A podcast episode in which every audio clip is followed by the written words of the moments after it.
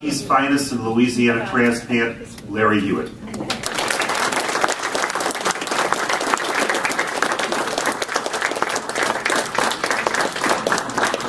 Thank you, Bruce and Mark, and all of you for coming. It's a wonderful turnout. It's it's great to see so many relatives, so many friends, and, and, and a few people who danced at our wedding. Um, I'll see if I get this a little better.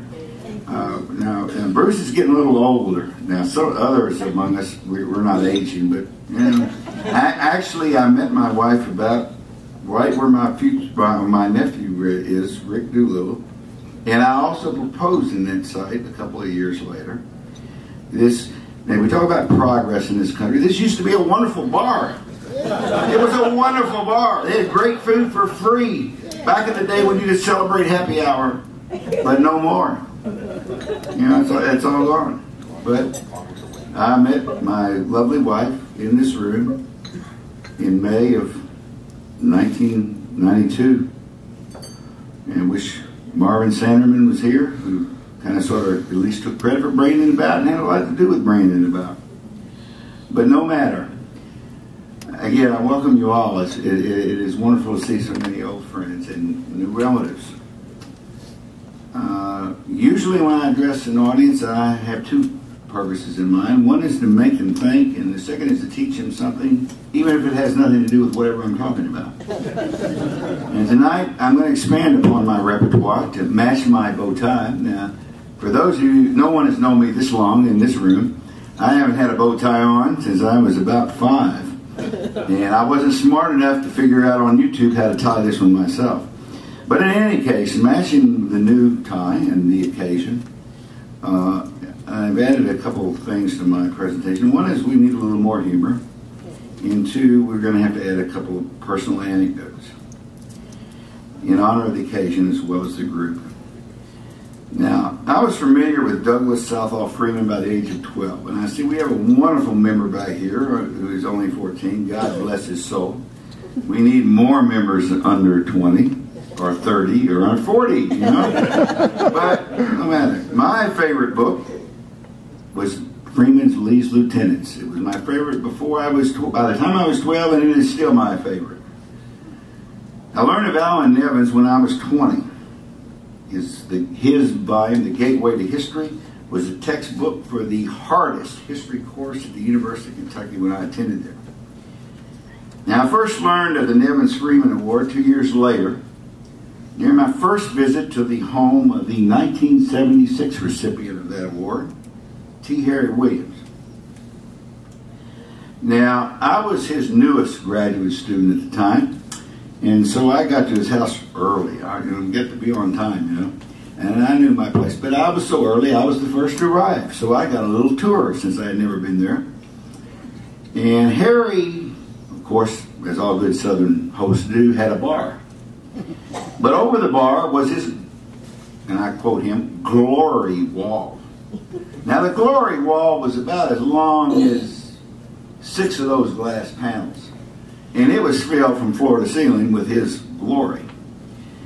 And I tell this story because the first award that he pointed out to me on that glory wall, which was a very prestigious wall, was the Nevins Freeman Award. And that's the first time I heard of it. Now, he moved on from there to point out his Pulitzer Prize and his National Book Award and even the Harry S. Truman Award from some round table out know, west here somewhere. Some guy off of Forsaken Cornfield. But it was interesting, and I, of course, had no idea what you know I was learning at the time, but Harry, the first award on this wall that included a Pulitzer Prize and a National Book Award was the Nevins Freeman Award from the Chicago Civil War Roundtable. It was also at T. Harry's house that I met the yet-to-be 1980 recipient of the Nevins Freeman Award, Ed Bearss. See, I knew him before he was anybody. Although I don't look old enough to, to, to, to be that uh, well acquainted with the man. And everybody has an Ed Bearss story, and I have three or four or five, but I want to share one with you because it, I think it is appropriate for this evening. Now, I'm, I'm, this is like 1976, and I'm still Harry's junior graduate assistant, PhD student. So I knew my place. And so when I got this house on round table night, and Harry was a great professor, he treated his students better than he treated his colleagues. And he would have us over for the, on the evenings that the Baton Rouge Civil War Roundtable would meet, he would host the speaker at his house and have us all over for cocktail hour before the meeting, and his students. And Harry footed the bill. And I was fortunate enough to, to get there. We, I was, as I was his last PhD candidate, I got moved into the system early. But I was there for a night with Ed Bearss. But I knew my place. So I'm in the kitchen helping Mrs. Williams with the hors d'oeuvres. And as we're leaning over the counter and she's looking through the pass through between the kitchen and, the, and the, the, little breakfast nook where Harry was with the rest of the people, the boys, and Ed, Estelle Williams, a wonderfully gracious southern lady, leans over and says, Larry, that man and she's looking at Ed, is the only person I have ever known Harry to be in awe of. Now, for those of you eh, who never met Harry, you wouldn't appreciate that. But for those of you who knew Harry, many believe that the T in T Harry stood for the Harry Williams. Not Thomas, but the Harry Williams. The only person, and she'd been married to him for, at that time, 30 years. The only person she had ever seen him in awe of was Ed Bearss. So that made an impression with me, as Ed did with Harry. Now, in addition to Harry, I studied with the 2000 recipient of the Nevins Freeman Award, Charles P. Roland. I was classmates in college with two other recipients, co-edited a book with another, contributed to books edited by three others, and of the 39 previous recipients, 14 have contributed to my anthologies. So I have been blessed. Uh, we'll add here that one, Bell Wiley, his unexpected death led me to my first appearance before a Civil War roundtable because he died unexpectedly and they were scrambling for someone to fill his spot. So uh, to him, I owe my first presentation to a Civil War roundtable. And of all these, they don't include several friends, including 2003 recipient Jerry Russell, whose son I taught how to not drink. Troy, I promise I'll be there for you when the time comes. Troy is both my nephew and my godson. Now, tonight, I'm describing or defining myth to be something that people wrongly believe to be true. And I think keep that in mind. Something that people wrongly believe to be true. The myth makers are either supposed eyewitnesses or historians writing after the fact. And it is the job of those historians to ferret out the truth and expose the lives of the eyewitnesses. But sometimes these historians find a story that is just too good not to retell. Sometimes the historian is misled by the available evidence. Worse still, some so-called historians make up the facts. And occasionally, even the best historian makes an honest mistake. I've made at least one myself. Uh, uh, wait, wait, we do something wrong here. I had a terrible disaster last night. So what happened here, Bruce? We went to slide two and died. I say that because my slideshow, which was televised on Wisconsin TV last night, died the, the slide before last, and it was like there goes the punchline.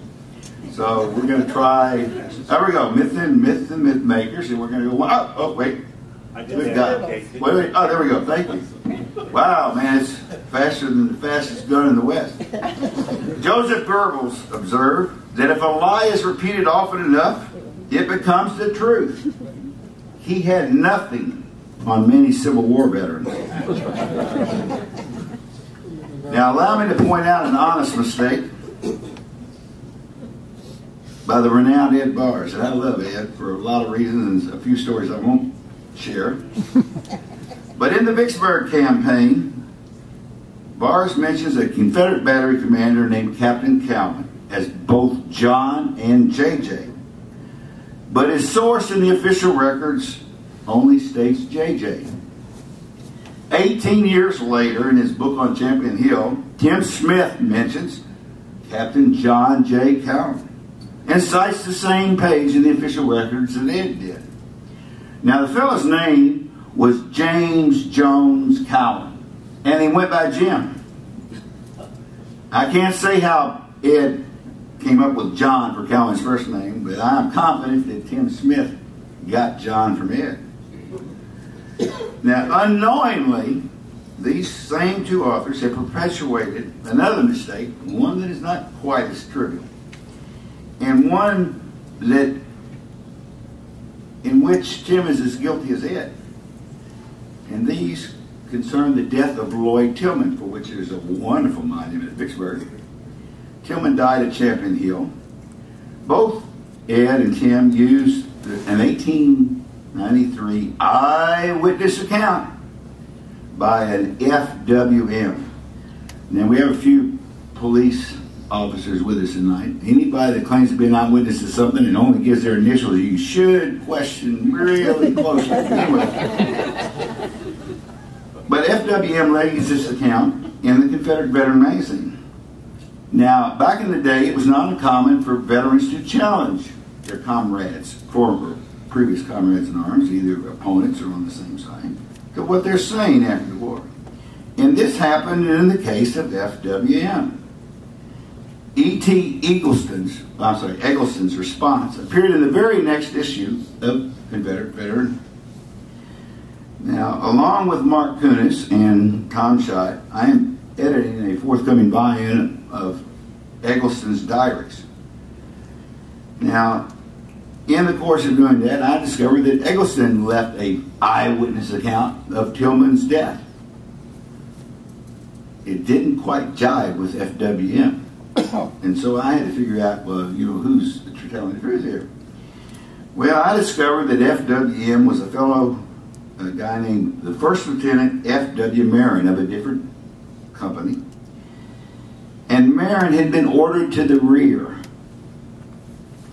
over four hours before Tilghman was killed. Not an eyewitness.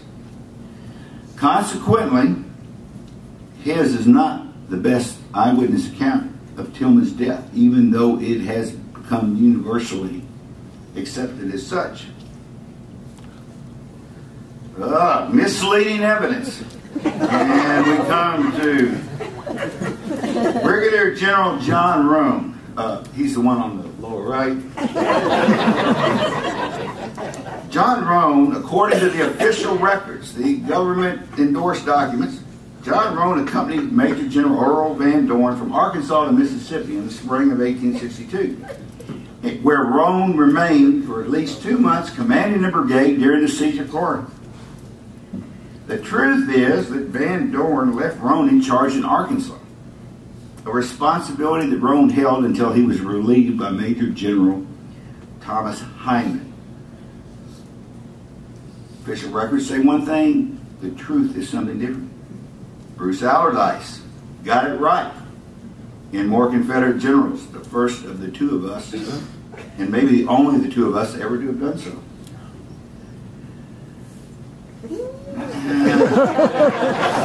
My family doesn't recognize this gentleman, but some of you other members of the audience will.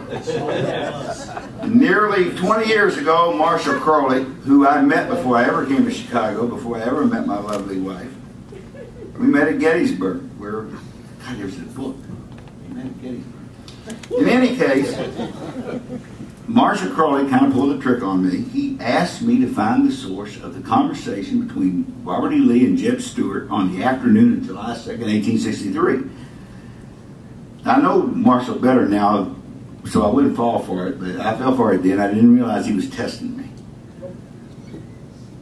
Now, after failing to find an account of this conversation in any of the memoirs or letters or whatever left by Lee staff officers, I decided I would reverse research it.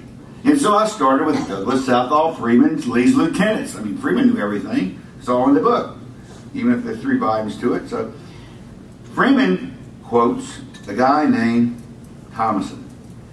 Now, John Thomason published a biography of Jeb Stuart in 1934, in which he wrote, quote, Well, General Stuart, you are here at last, says Lee austerely. Okay, this is a source, 1934. Conversation took place in 1863. now, what appeared 10 years later in Freeman's Lee's lieutenants, however, was, quote, the tradition is that Lee said, Well, General Stuart, you are here at last. Now, in 1957, Burke Davis wrote in Jeb Stuart, Lee reddened at sight of Stuart and raised his arm as if he would strike him. General Stuart, where have you been? Davis's fabrication failed to catch on, thank God. Even, and so, but Thomas's rose even stronger, even being used in the movie Gettysburg.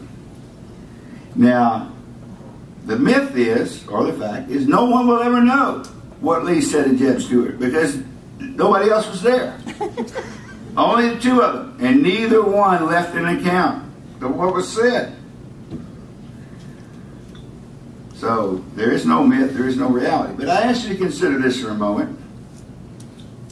At the time Stuart entered Lee's tent, on the afternoon of July 2nd, 1863, near Gettysburg, the Army of the Potomac is on the ropes, and Lee is about to deliver what may be the coup de grace. Wasn't Stuart's arrival all that Lee could wish for? Isn't it possible that Lee did raise his arms to give Stuart a big hug and say, Well, General Stuart, you are here at last? What more could Lee have asked for on the afternoon of July 2nd than have Stuart show up? But again, no one will know the answer to this myth because it died with Lee and Stuart. The tall tale. Braxton Bragg was and remains an easy target. The most ridiculing story of him allegedly occurred prior to the Mexican War when First Lieutenant Bragg was stationed at a post of several companies and found himself acting both as a company commander and as post quartermaster and commissary. Now, having looked into his record, this would have occurred at, occurred, excuse me, at Fort Moultrie, South Carolina, the only place it ever could have happened. And it didn't, but here we go. Quote, as commander of the company, he made a requisition upon the quartermaster himself for something he wanted. As quartermaster, he declined to fill the requisition and endorsed on the back of it his reasons for so doing. As company commander, he responded to this, urging that his requisition called for nothing but what he was entitled to, and that it was the duty of the quartermaster to fill it. As quartermaster, he still persisted that he was right. In this condition of affairs, Bragg referred the whole matter to the commanding officer of the post. The latter exclaimed, My God, Mr. Bragg, you have quarreled with every officer in the Army, and now you are quarreling with yourself. A wonderful story. But the source comes from the personal memoirs of U.S. Grant, published in 1885. The story was undisputed until 2011, when Samuel Martin begins his biography, or began his biography of Bragg with this story, and concludes, quote, Grant's humorous tale is obviously false. And it is false. Never happened. Circumstances never existed. Mm-hmm. Part of the historian's job is to give their best guess in the absence of definitive evidence and make it clear to the reader that it is only their opinion. But we have something akin to Lee and Stuart on the afternoon of July 2nd when nobody knows what happened. So we have something else here. There's no proof. Okay. It is not unusual for an historian who's left in this sort of position who gives his best guess to be challenged. And he, and he should be challenged. Here we have Alexander Gardner's home of a rebel sharpshooter, one of the most famous photographs taken during the Civil War. Now, in 1961, and you all know this myth, but you don't. In 1961, Frederick Ray of Civil War Times magazine compared several of Gardner's images taken of the dead soldiers at Gettysburg to demonstrate that the body of the sharpshooter, which is above, was also photographed at a second location, which is the one below. Same body, two different locations, no doubt about it. Is 1961. All he said was the same bodies photographed in two different places. 1975, William Frassanito expands upon Ray's discovery in Gettysburg, A Journey in Time, to state that Ray had claimed in 1961 that Gardner and his two assistants moved the body up the hill to create a better composition using the boulders and rock wall in Devil's Den. Twenty years later, Frassanito changes his story in early photography at Gettysburg. He acknowledges that Ray never claimed that the body had been moved up the hill and admitted that he couldn't prove which way the body had been moved. Too late. Too late. Back then, the national government still moved. Not like today, but it still moved back then, even at a snail's pace. And the National Park Service accepted Frassanito's original claim that the body had been moved down the hill. And so the sharpshooter photograph was labeled a fake. And it continues to be labeled a fake. In an article published in 1998, James Groves claimed that the stage shot was the, of the body down the hill, not by the wall. Groves, unlike Frassanito, gives an eyewitness account that a sharpshooter being found at the wall. He also gives two reasons why Gardner would have moved the body down the hill.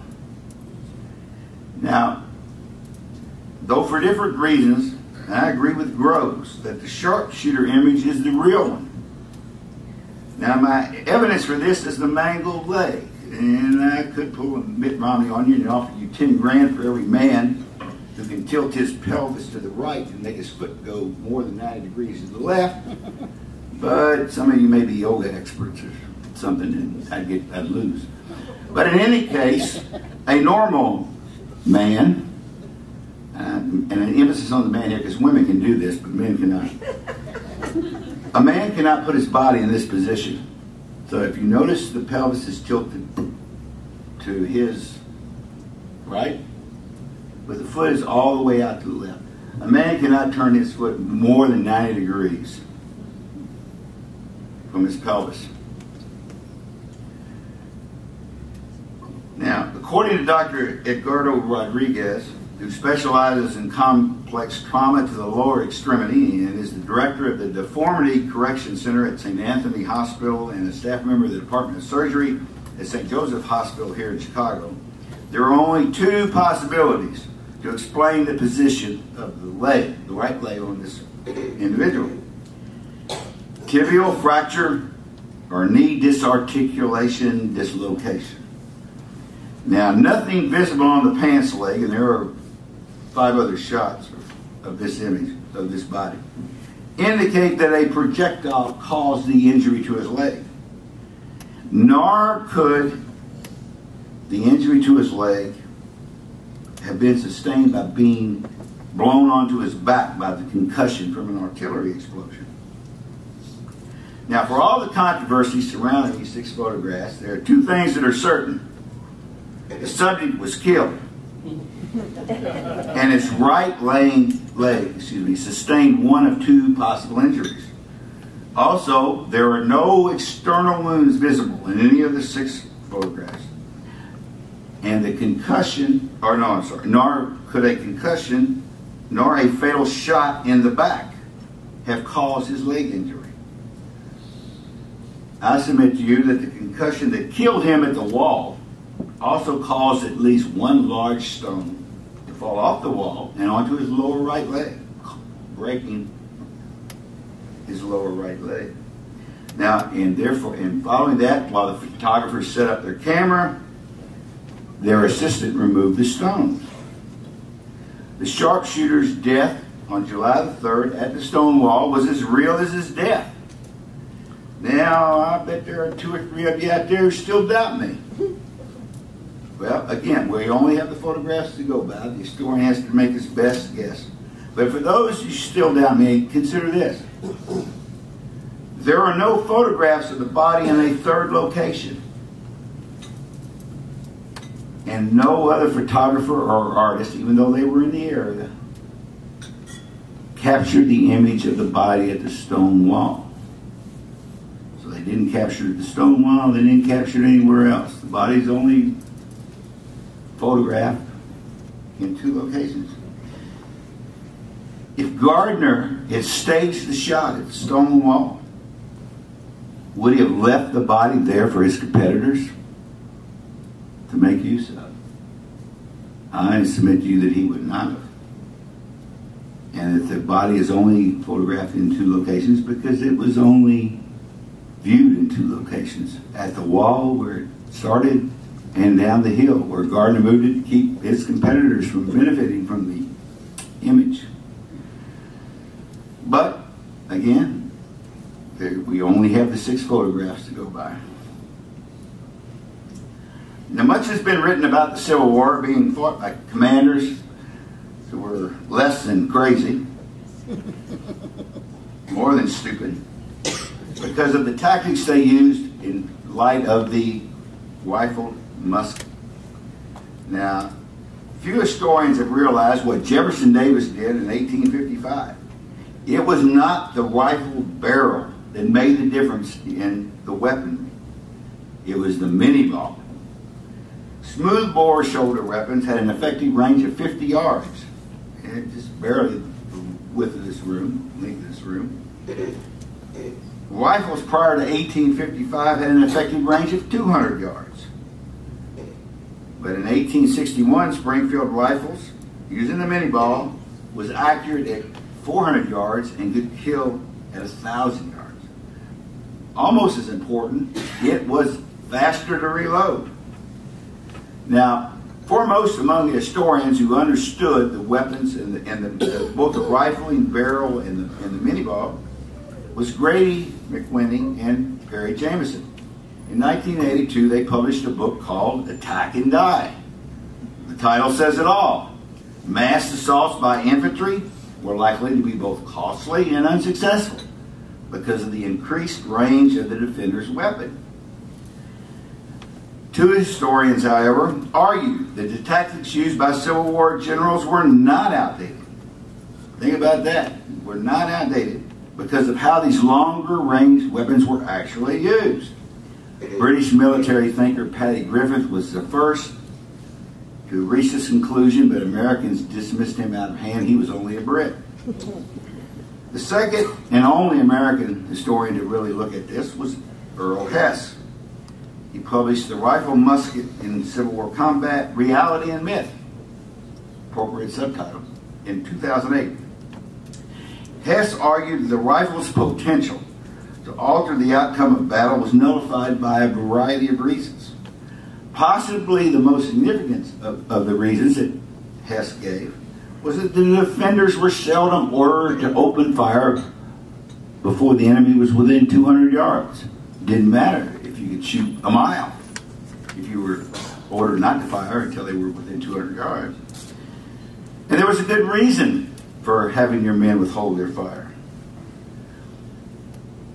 One thing Hess mentions that historians seldom consider is how many rounds a soldier could carry into battle 40 to 60. And how many of those could be fired before the gunpowder fouled the rifle? approximately 20 for the Confederate, maybe 40 for the Union soldier if he had a Williams cleaner bullet. Cleaning a fouled rifle required at least partial dismantling of the weapon, and it was easier to do with water. And what soldier wanted to be caught with a useless rifle when the enemy attacked? Now, This triumvirate constitutes the circumstantial evidence for two widely popular myths. These guys are really guilty. Not for what they did or for what they didn't do, but for how they are remembered by all of us. Now, Albert Castel referred to the Trans Mississippi as, quote, the junkyard of the Confederate Army, where those found wanting in the East were sent to limit the harm they could do. Even Nevins Freeman recipients can be fooled some of the time. 1998 recipient William C. Davis altered slightly this dumping ground theme when he wrote that, quote, in the summer of 1862, President Jefferson Davis began a war-long policy of sending discredited or incompetent generals there to command or using it to shell personal favorites who had become too controversial to keep in the East. Now, tied to this opinion of the Trans-Mississippi as a dumping ground is the notion best expressed by the 2009 recipient of the Nevins Freeman Award, Craig Symonds. Quote, when Robert E. Lee took over the command of the Army of, in Virginia, he measured his subordinates by a simple standard success. When a particular officer proved himself in combat, Lee promoted him. When he did not, Lee did not demote him. Instead, he contrived to have him sent to another theater, generally to the west. Without saying so, Lee used the west, or actually any theater outside of Virginia, as a dumping ground for officers he did not want around him anymore. Close quote. So just to reiterate here, Simon is saying Lee used any place outside of Virginia as a dumping ground when he wanted to get rid of somebody. Now, the first of the of Huey, Dewey, Louie, we have Magruder, a special, of a special interest. Uh, um, another Nevins Freeman Award winner who wrote an essay on him for me, uh, Rob Girardi. Now, Magruder was ordered to the Trans Mississippi in May 1862 before Lee ever took command of the Army of Northern Virginia. Believing it to be unfair to order Magruder off to the Trans Mississippi as McClellan approached Richmond, his transfer was delayed. He was charged with drunkenness during the Seven Days battles, and because of that, he was required to remain in Richmond in basic court of inquiry. Consequently, his departure for the Trans Mississippi was further delayed. It had nothing to do with Lee. It had nothing to do with his performance during the Seven Days Battle.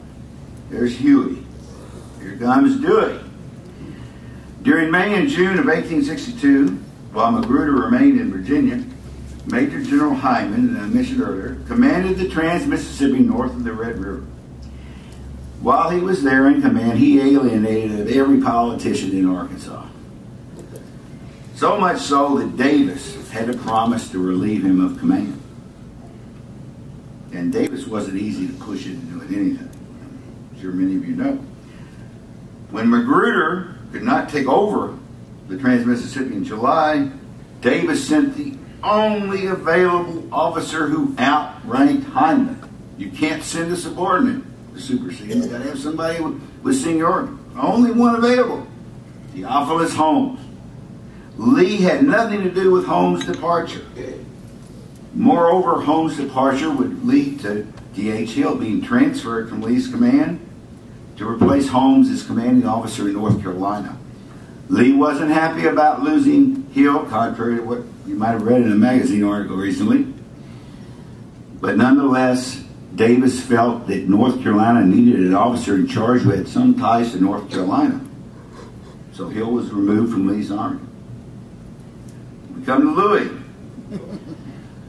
Upon taking over the army, Lee wanted to promote Richard Anderson to Major General, even before the Seven Days battles around Richmond started. To make an opening for Anderson, Lee ordered or asked Davis, not sure they didn't order, asked Davis very politely, if he would send Benjamin Huger to South Carolina to replace Pemberton. Pemberton had become unpopular and had to be replaced. This was an opportunity. Lee could, Lee could like get rid of somebody. It wasn't so much he had anything against Huger. He just wanted Anderson promoted. Davis didn't fall for it. Eventually, after the Seven Days Battle, Longstreet would tell a lot of lies about Huger, and they would be believed. So much so that Huger would end up being transferred to the Texas coast, where his abilities as an ordnance officer proved very uh, helpful to the Confederate Army. Once he was transferred, Anderson got promoted his division, and as it turns out, PGT Beauregard gets transferred to South Carolina because somebody still has to replace the unpopular Pemberton in South Carolina. Now, again, going back to the biggie here, the Trans Mississippi Junkyard, where Davis and Lee both sent people to. 73 Confederate generals served in the Trans Mississippi. Now, some of these things you can question about my interpretation of the photograph, the Stonewall or what have you, but these, these are hard facts. 73 Confederate generals served in the Trans Mississippi. 38 of these only served west of the Mississippi. So they didn't get transferred to the junkyard. Four were transferred from the junkyard east of the Mississippi River, so they didn't count either. Seven who were sent to the Trans Mississippi were sent back, so they don't qualify. 13 were either requested by the commanding officer of the Trans Mississippi or asked to be transferred there or obtained a very questionable leave under falsifying medical documents in order to get to go home. Three were sent there because of disabling wounds. It was their home state. They could not, they were no longer fit for field duty, so they were sent home, which happened to be in the Trans Mississippi. One was sent there because his brigade was trans, uh, I'm sorry, was captured at Vicksburg and paroled west of the river. Consequently, 90%. Oh, I hit something, didn't I? What happened here? Hmm. It's cutting off the right edge. Oh, it's cutting off the right edge of my numbers? Oh, gosh. Bruce, what do we do here? All right, well, you should have had all these numbers. But in any case, 90% of them, I apologize, this didn't even happen last night. 90% of the generals, Confederate generals who served in the Trans Mississippi, no way, shape, or form could it be considered to have been dumped there. Now that leaves seven. I'll go back. Spiro and Rob with the police evidence here. We got we got seven possibilities now. The junkyard's getting cleaned up. And now of these seven, we have John G. Walker, who was transferred from the Army of Northern Virginia over Lee's written request to Davis not to transfer him. So he wasn't dumped there.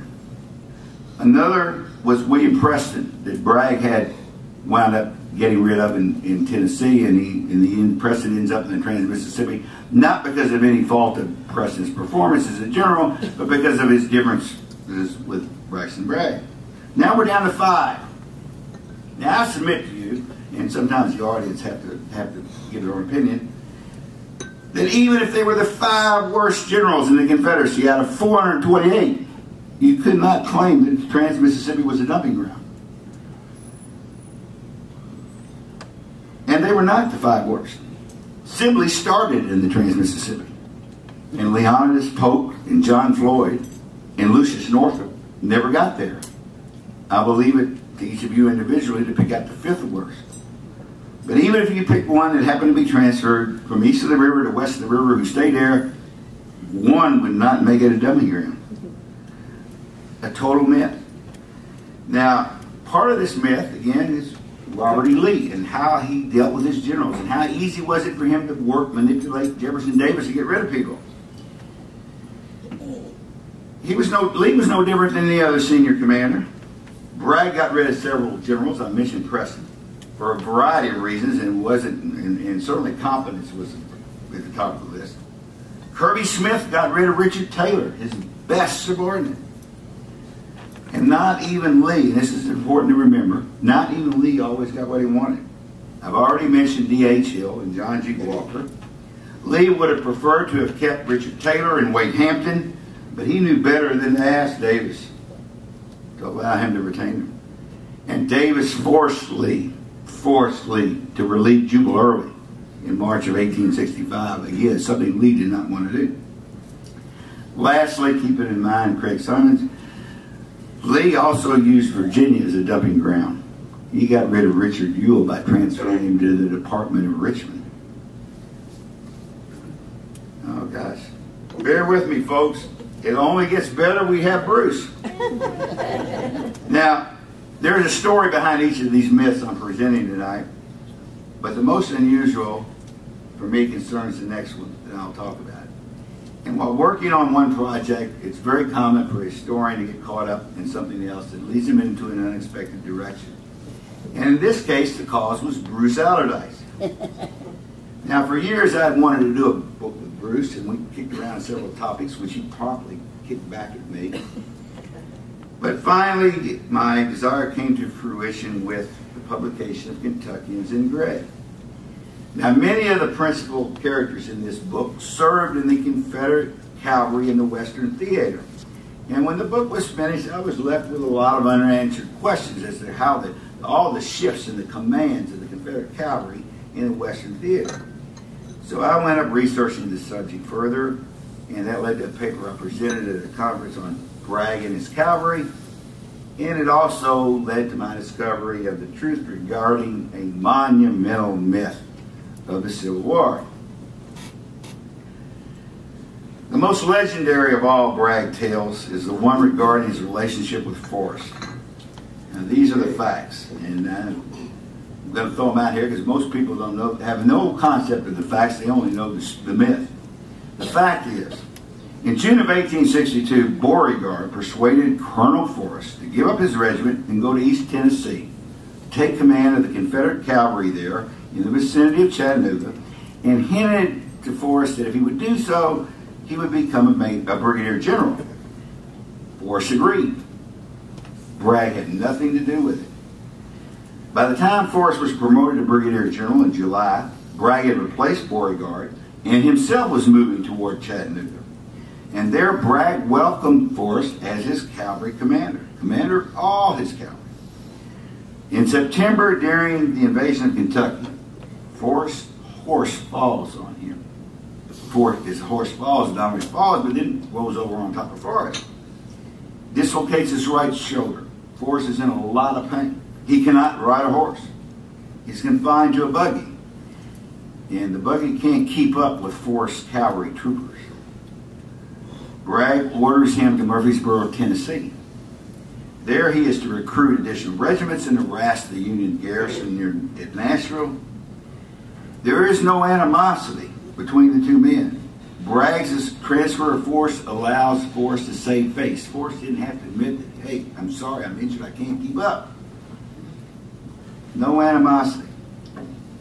Now, in November of 1862, Bragg reorganizes what becomes the Army of Tennessee. He places Joseph Wheeler in command of all his cavalry, except for two brigades, those of Forrest and John Hunt Morgan.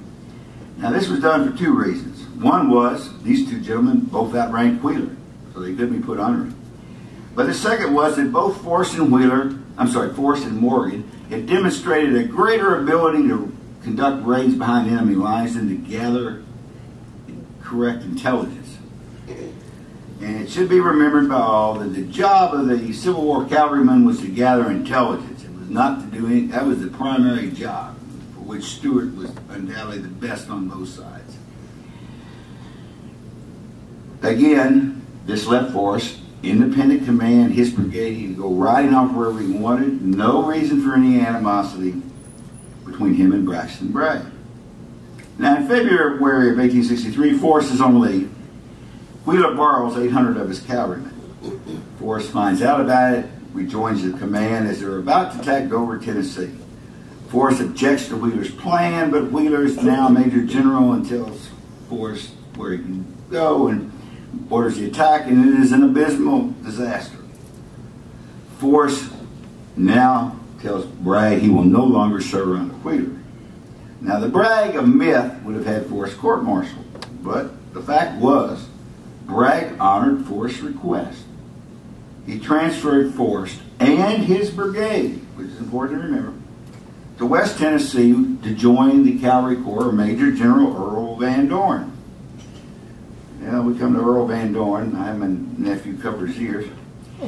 Uh, Van Dorn was assassinated by a jealous husband in May of 1863. I don't know what makes husbands jealous, but in any case, right, Troy? No, don't make husbands jealous. Bragg when Van Dorn is assassinated, Bragg offers to have Forrest promoted to Major General, and Forrest declines. But Bragg gave him Van Dorn's cavalry corps anyway. In late September of 1863, on while, uh, while on leave, Forrest learns that Bragg had assigned some of his men to Wheeler once again, and Forrest goes to Bragg and protests, and Bragg assures him that once you come back from your leave, you get the men back. And so Forrest acquiesced and goes on leave. One of the, going with the nice quiz, one of the things he does on that leave is ride the train with Jefferson Davis in Montgomery, Alabama, so the two had met. Nevertheless, there is, again, there is absolutely no animosity between the two men. We come to an incident that supposedly occurs in late September, between late September and mid-October of 1863. This, and the story starts with Forrest goes to Missionary Ridge, storms past the guard, and enters Braxton Bragg's headquarters tent. And he says, and I apologize for reading so much of this, but we're almost through. I am not here to pass civilities or compliments with you, but on other business. You commenced your cowardly and contemptible persecution of me soon after the Battle of Shiloh, and you have kept it up ever since. You robbed me of my command in Kentucky and gave it to one of your favorites. In a spirit of revenge and spite, because I would not fawn upon you as others did, you drove me into West Tennessee in the winter of 1862. You did it to ruin my career. When, in spite of all this, I returned with my command, you began again your work of spite and persecution. Taking advantage of your position as the commanding general in order to further humiliate me, you have taken these brave men from me. I have stood your meanness as long as I intend to. You have played the part of a damn scoundrel and are a coward. And if you were any part of a man, I would slap your jaws and force you to resent it. I say to you that if you ever again try to interfere with me or cross my path, it will be at the peril of your life. Close quote. Then walks out. And Bragg does nothing. Now, this account appears in every modern biography of Nathan Bedford Forrest. And it appears in Martin's 2011 biography of Braxton Bragg as fact. Now, the evidence proves otherwise. And for those of you who don't like Braxton Bragg, tough. There's a reason I started the Bragg Fan Club in 1975 and that we're swelling to three members by 2013. The first to question the veracity of this story was Judith Hallock, who completed McWhiney's biography of Bragg in 1991. Jim Ogden, many of you know, was the, the historian at Chickamauga and Chattanooga National Military Park, agreed with Hallock. And so informed David Powell, who spoke here last year, and who published a book in 2010, Failure in the Saddle. Powell is to be commended for not only omitting the story from his text, but for putting it in an appendix and explaining why he thought it was false. Some respects, this incident between Bragg and Forrest is very similar to Stuart and Lee at Gettysburg. You got a tent, you got two generals. Who said what? All right. Now, between Bragg and Forrest, neither man ever mentioned what happened when they were in this tent during this incident. Nor does it appear in Thomas Jordan and J.P. Pryor's The Campaigns of Lieutenant, General N.B. Forrest, published in 1868, which is significant because this was virtually an autobiography by Forrest, and Forrest knew what was in it and could have changed things. The story that I just related to you occurs or appears first in print in 1899 and it originates with Dr. James Calvert. Calvin claims to have followed Forrest into Bragg's tent, making him the only eyewitness and the only one of the three still alive in 1899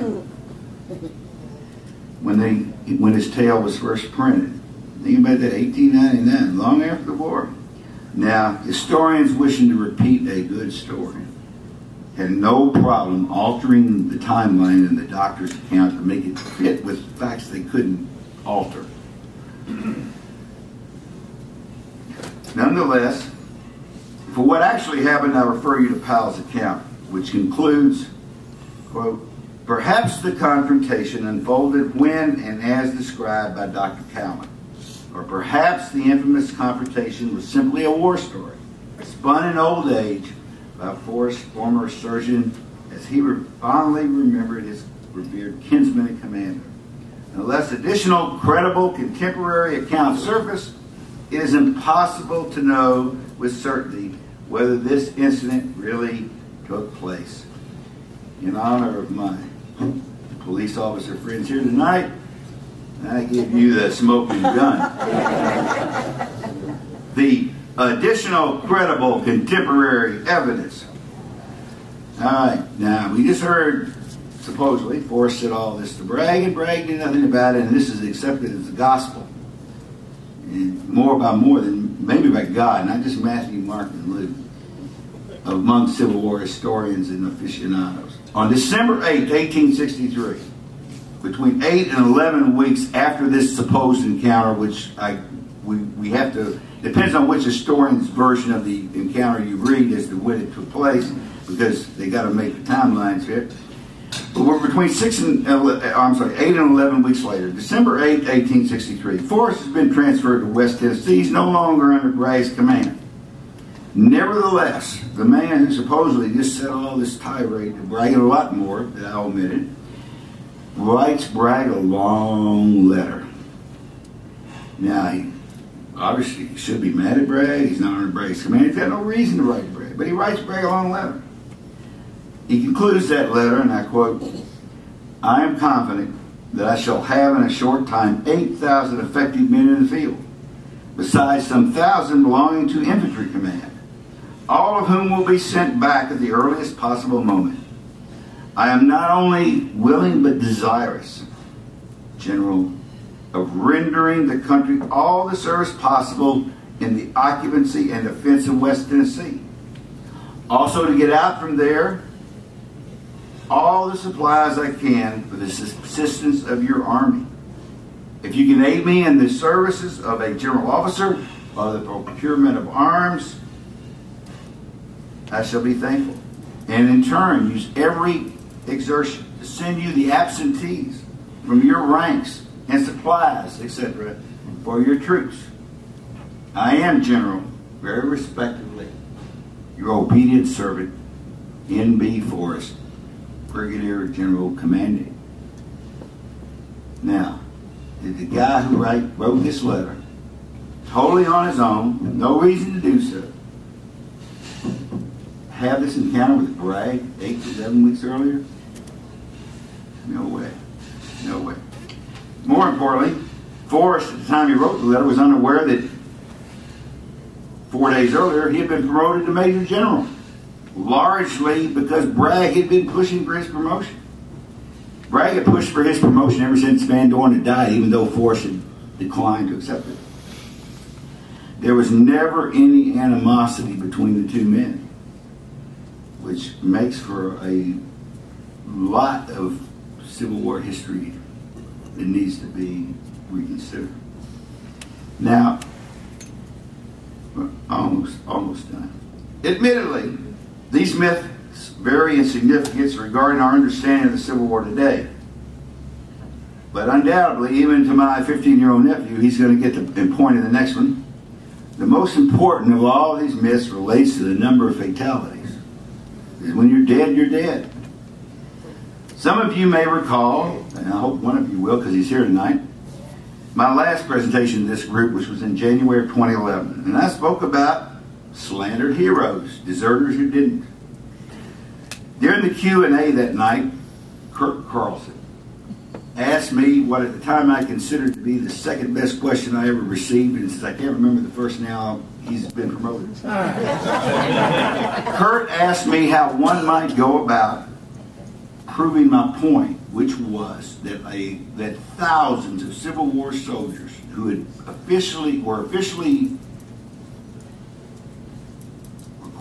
as having deserted actually died in service, whether on the battlefield or in the hospital. My answer that night was that you could start by totaling up the differences between the soldiers reported missing on one side and the number of that side captured, reported captured by the enemy on the other. But there was another way.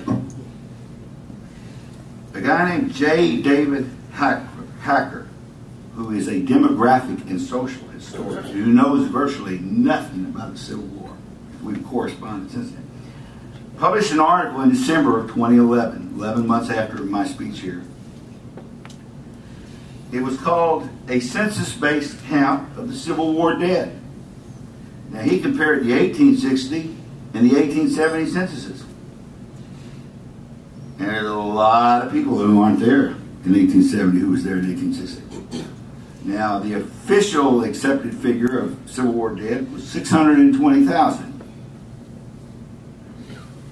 By Hacker's figures, which are very sound and accepted by Civil War military historians today, there were at least 752,000.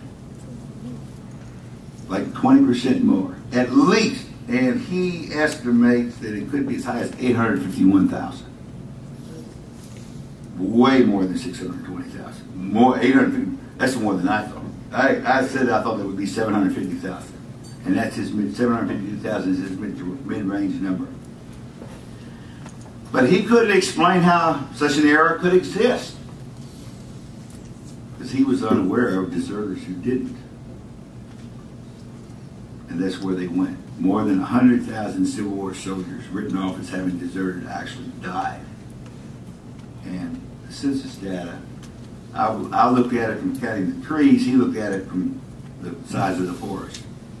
But the proof exists and has been accepted. Way more soldiers died in the Civil War than both North and South, and black and white, than has heretofore been attested. Now we come to the end of the show. Of all T. Harry Williams' lectures, his most popular and his favorite was the final lecture for the Civil War class.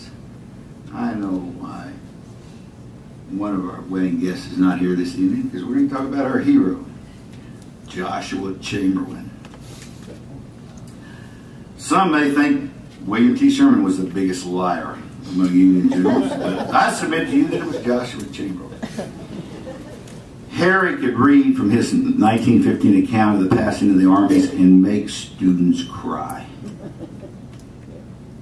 Truly, uh, I saw it happen on more than one occasion. He can make students cry. Now, some of Chamberlain's account is true regarding the surrender of the Army of Northern Virginia. But there was no exchange of salutes. The shifting of arms that John Brown Gordon heard did take place, but it was actually the Yankees being called to attention, which meant they had to keep their mouths shut. And so when the Confederates walked by and looked them in the eye and said whatever they really wanted to, the Yankees could say nothing. That was their salute. As no salute was made to the Confederates by the Yankees, Gordon did not order his men to make any salute in re- return. Now, an interesting twist to this story here, because we hate to have Yankees and rebels working together on some sort of undercover collusion, but it, but it happens in this case. A similar version of Chamberlain's Passing of the Armies had been published earlier in 1901 in a Boston newspaper. Now, in 1901, there's, you know, he had about 35,000 people at the ceremony at Appomattox that day, so there were more than a few alive. And several of the Union survivors called Chamberlain on his account. Two years later, in 1903, Gordon publishes Reminiscences of the Civil War. He wrote, and I quote, one of the knightliest soldiers of the Federal Army, General Joshua L. Chamberlain of Maine, who afterwards served with distinction as governor of his state, called his troops into line, and as my men marched in front of them, the veterans in blue gave a soldierly salute to those, those vanquished heroes, a token of respect from Americans to Americans, a final and fitting tribute from Northern to Southern chivalry. General Chamberlain describes this incident in the following words, close quote. And Gordon goes on to quote Chamberlain's account. Gordon is not going to agree with it. He just quotes Chamberlain. Now, Chamberlain's motives for perpetuating this story can be debated. For Gordon, it was to give closure to the next generation. He knew the men who marched with behind him at Appomattox knew better. But their children, or the children of those who had died before Appomattox, might better accept the reunification. Now, when visiting Appomattox with the Chicago Civil War Roundtable a few years ago, I was shocked to learn from Will Green, those of you who don't recognize him, he's the one with the least hair, that this exchange of salutes at Appomattox Courthouse never took place. The first and only historian ever to tell the truth was William Marvel in Lee's Last Retreat, published in 2002. Now this is that's 11 years ago. The only historian. Nevertheless, even though they know the story is false, the National Park Service still refuses to tell the truth after 148 years. Now, it's worth noting that the painting they used to illustrate, Ray was there that day, as was Mary Abroe. Shame on her for hiding tonight. It's worth noting that the painting they used to illustrate the surrender does not show the Union soldiers that carry arms, that is, giving the salute the Confederates.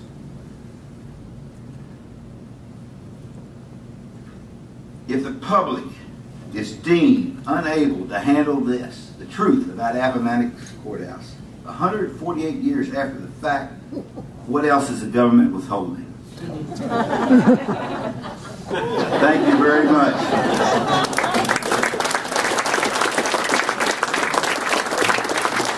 Believe it or not, E.T. disappeared in Milwaukee last night.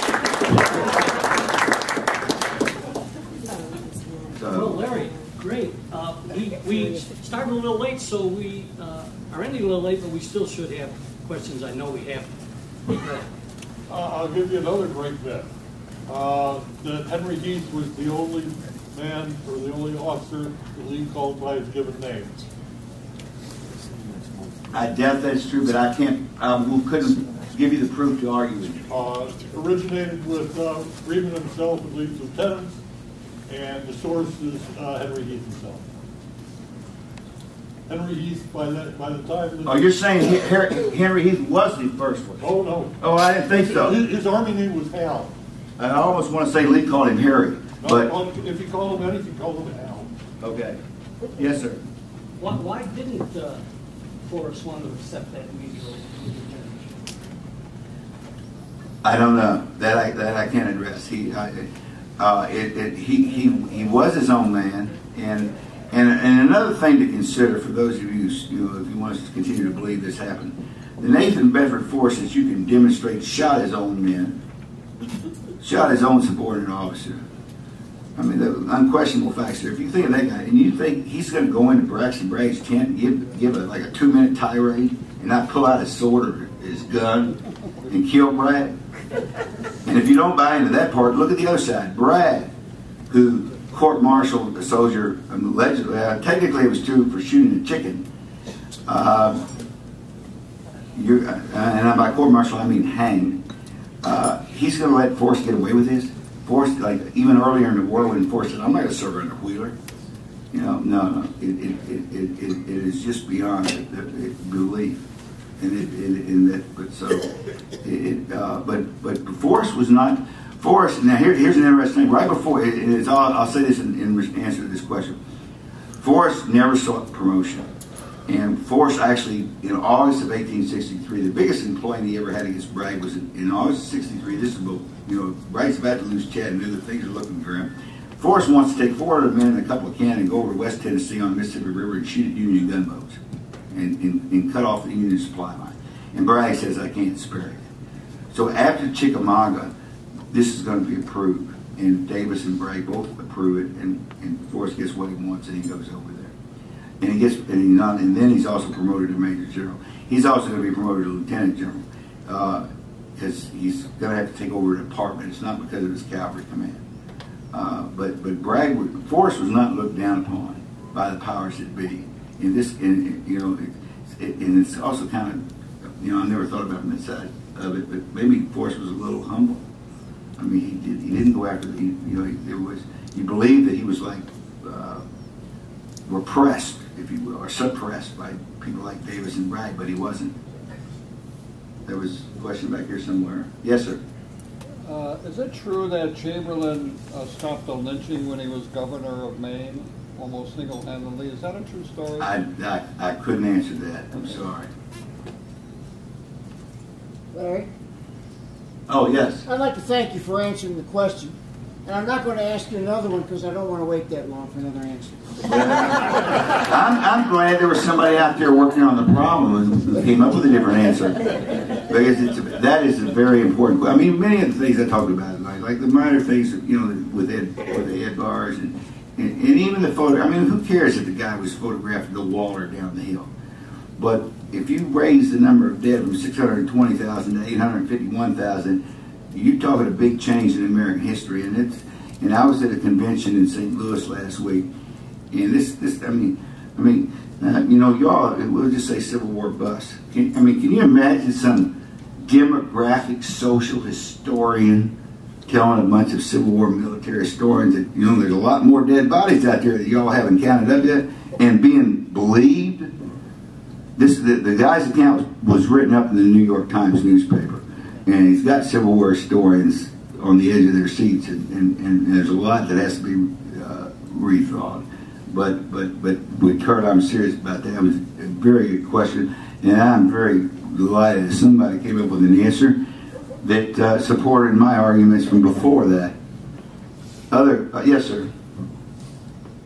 Let's lay this to rest once and for all. Is it, I take it that it's a Civil War myth that uh, General Forrest commented. I take it that it's a Civil War myth that General Forrest uh, said that something about get there first is for the most. The question is, did Forrest ever say the, the great stratagem of war, or however you want to put it, would be to get there the firstest with the mostest?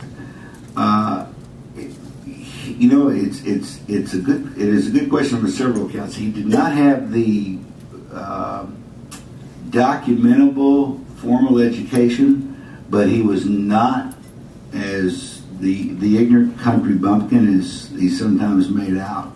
I doubt he phrased it that way, but I'm sure he had that stratagem. Yes, sir. Um, where do you think Grant got the story about Bragg? When you think about it, it actually makes no sense. Why would you make trouble for yourself? Where do you think Grant got it? Well, gosh, now we've got to talk about lying Yankee generals here. uh, you know, there is no, you know, part of it is, honest to God, part of it is, I don't think there's any easier target to come out of the Civil War than Braxton Bragg. And when Grant wrote that, almost everybody's dead. And that, because we're talking about something that would have happened uh, in about 1841. We're not talking, that's not a Civil War story. So we're now, 50, you know, 47 years later. So there aren't many witnesses around to challenge it. And as I tell people that I've, I've talked about this subject, well, you know, those post records exist in the National Archives. You could find them if you wanted to. And literally today, because of a question I was asked last night, I did a little research on it. There is only one place that Bragg served as a first lieutenant where he could have commanded both a company and been post quartermaster and commissary, and that was Fort Moultrie, South Carolina. So it, it would be easy to document or disprove. I don't know that he ever served as either there at, that, at Fort Moultrie, but that's the only place where he could have served as both. At, uh, at being at a post where there was also a superior officer over him as company commander. We have one more question. Yes. So while that story may have been apocryphal, is the contention that Bragg was an argumentative type who would argue with everybody, is the conclusion still right, uh, consideration of the, of the historical evidence? Well, that, see, now there's an excellent question because Grady McWhiney bought into it about the pre-war confrontation, as did his more recent biographer Martin. Uh, but if you take away the strong, the the, the the the most predominant pre-war story and the most dominant war story, maybe Bragg wasn't so bad. Scary thought, I know. Scary thought. So without those two stories, they're really. Oh no no no! There there no. He had he had problems with other people. As I mentioned, he had problems with William Preston.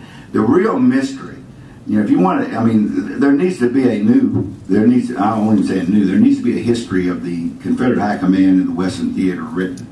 But but whoever writes that has to answer one question, in my opinion, first, and that is why did William J. Hardee turn against Bragg? Now, there's a lot, the Polk part I've researched. I mean, I've researched all of it. And I can prove why one person's on one side and one's on the other. But the key player is William J. Hardee. Because Hardee was a West Point graduate. Hardee had a high reputation in the old army. Hardee, Hardee had clout with those people who would not follow Bishop Polk anywhere. Uh, Bishop Polk was much more popular, but, but Hardee had the clout within Bragg's officer corps.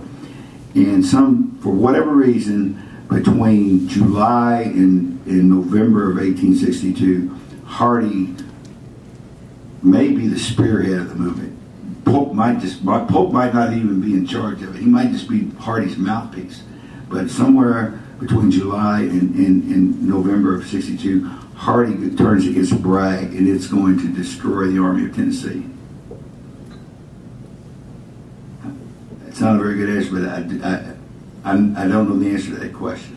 And gonna, I guess we'll end it. It's- Well, that's a good way to end it, because I think that's, a that'll be a great subject for your next talk. Uh, if I find the answer to that, I'll be back. All right. And Kurt will be here to ask me a question. Let's hold our applause before we, uh, we need to uh, finish up here and give Larry uh, this fine uh, slip-covered volume, volumes of uh, The Gateway to History by Nevins and The South to Posterity, authored by Douglas Southall Freeman, appropriately leather-bound, blue and gray. Uh, They are uh, it's it's dedicated to Larry. If you'll open one volume up there, you'll right. notice that uh, these have been inscribed to you for distinguished service in the American conflict of 1861. If Freeman signed it, we may have the answer to the the Bragg Hardee controversy in here. Well, they didn't, they didn't sign it, but these are Uh, dedicated. Oh, to them. oh, yes, uh, thank you so So much. we, uh, we, uh, we give these to you with great pride, and also, Oh. uh, as is our custom, we will be making a donation on your behalf to Pamplin Park. We discussed this earlier, uh, one which I will be glad to match. Because of your great service here tonight uh, to us, uh, uh, very deserved winner. You, you obviously bring lots and lots of knowledge, but also lots and lots of heart, and I, I appreciate your being here tonight, receiving this award. This is the best night I'll probably have as president. Thank you.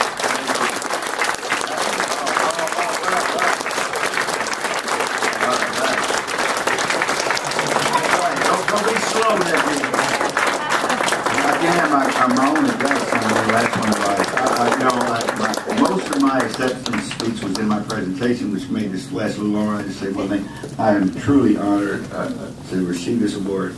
I never thought I would be the recipient. Never, ever. So, yeah, I thank you all.